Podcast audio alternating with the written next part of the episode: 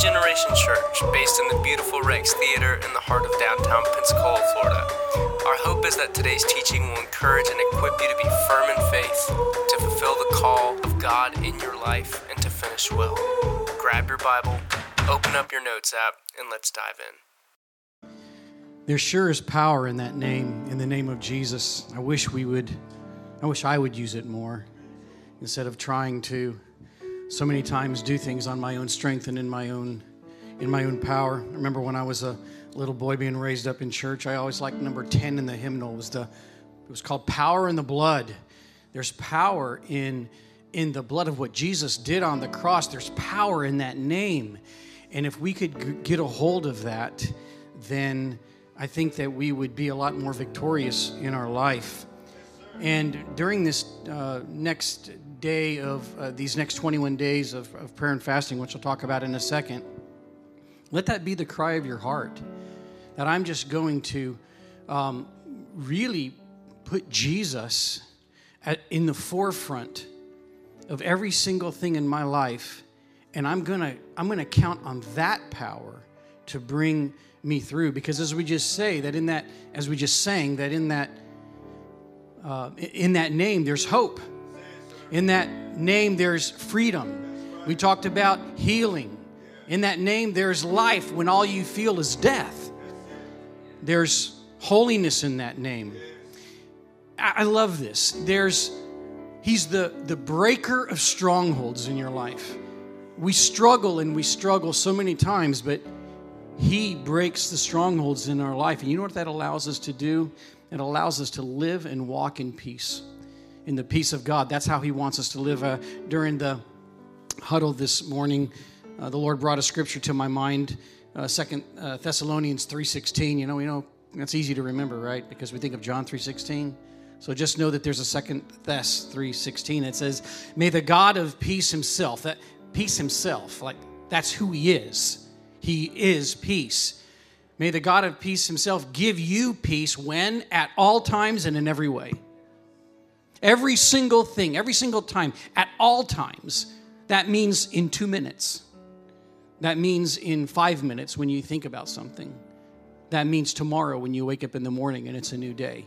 He gives you peace when at all times and in every way. Every single way possible, He's going to bring you peace. So tomorrow starts the 21 days of prayer as uh, the pastors uh, talked about already, and it's a perfect opportunity, I believe, for you to dig in. And again, it's 7 to 8 in the, in the morning. So if you have to be at work at 8, maybe, maybe get ready a little bit early and then come and just be encouraged by a word, by uh, a little bit of music and then t- a time of prayer and then of course on saturday it's at 8.30 i want to talk just a couple of minutes on prayer just to get you excited about what god can do in your life in the next 21 days do you ever feel like you're just treading water you know eventually when you tread water you get tired and you need a life raft, you know, something thrown to you. Let this 21 days be a time where you just say, I'm tired of relying on my own thoughts, my own wisdom, my own actions. God, I come into I come into your presence. The most basic definition of prayer is talking to God.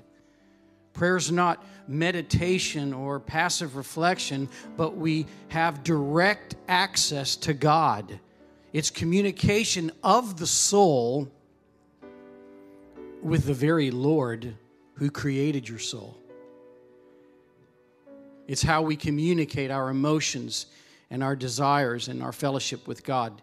James 1 6 tells us that all prayer must be offered in faith. Now, next week we start a three part series in this 21 days of prayer, and we're talking about where Jesus says, ask and seek and knock. We're going to uh, unpack that.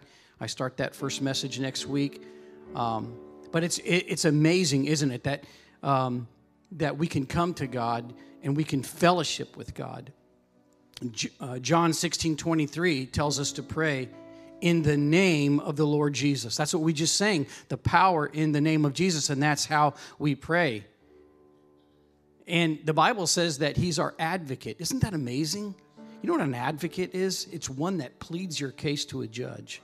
Can you imagine the King of Kings and the Lord of Lords pleading your case because you came to him and you said, Plead my case. That's what Jesus is. Romans 8 26 uh, it says that we pray in the power of the Holy Spirit. When you are born again, when you receive Christ and the Holy Spirit lives in you, you have the power to pray the will of God. You can't do that unless you have that walk with Christ. Prayer is described in, in uh, Exodus 32 as seeking God's favor. It's pouring out one's soul to the Lord in 1 Samuel 1. It's crying out to heaven in Second Chronicles 32, crying out. I cry out to you. Ephesians 3 gives us the picture of kneeling before the Father. You know what that is? It's humility. It's, I don't want to walk this life without you. I want to be on my knees and I want to hear from you. I love this scripture Paul wrote. He says, Do not be anxious about anything. Anyone anxious this morning? But in every situation, by prayer and petition, with thanksgiving, present your request to God, and the peace of God that transcends all understanding will guard your hearts and minds through Christ, Jesus. What a wonderful scripture. Philippians 4 6 through 7 says simply, Worry about nothing, but pray about everything. God wants us to talk with Him about everything. When? Well, First Thessalonian also says to pray without ceasing. If you don't know how to pray, some start with, uh, there's different ways that you can do it, but one is, uh, or one formula or acronym is called ACTS, which is adoration, it's confession, it's thanksgiving and supplication, which basically means the supplication means earnestly and humbly coming before Him. We pray under any and all circumstances, and it develops our relationship with God. It demonstrates our trust and our dependence on Him. We praise God, we thank Him, we tell of our love for Him, we enjoy His presence, we make requests, we seek guidance, we ask for wisdom.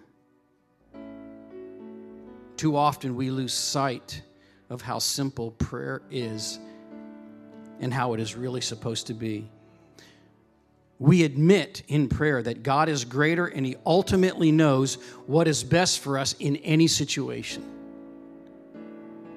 The key to answer prayer is to pray in the accordance of the will of God in accordance with His Word.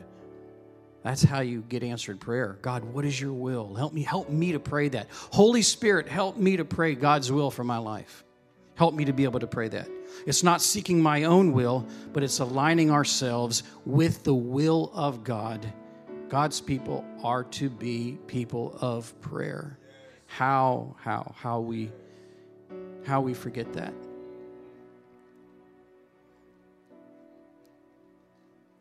Let's pray. Father, teach us in this 21 days to rise to a new level in you. Lord, I just pray that we wouldn't be satisfied with where each of us are personally at. Lord, if we can just name one thing in our heart that we need you to intervene, bring that to our heart and our mind, Lord. Help us, Father, during this time to seek you first during this time and to have a refreshing in our life and in our spirit. For it's in your name we pray. Amen. Thanks for hanging out with us at Generation. You can connect with us on Facebook or Instagram at Generation Pensacola or go to the website at generationpensacola.com and from wherever you download your podcasts. If today's teaching impacted you, we'd love to hear about it, so please drop us a note.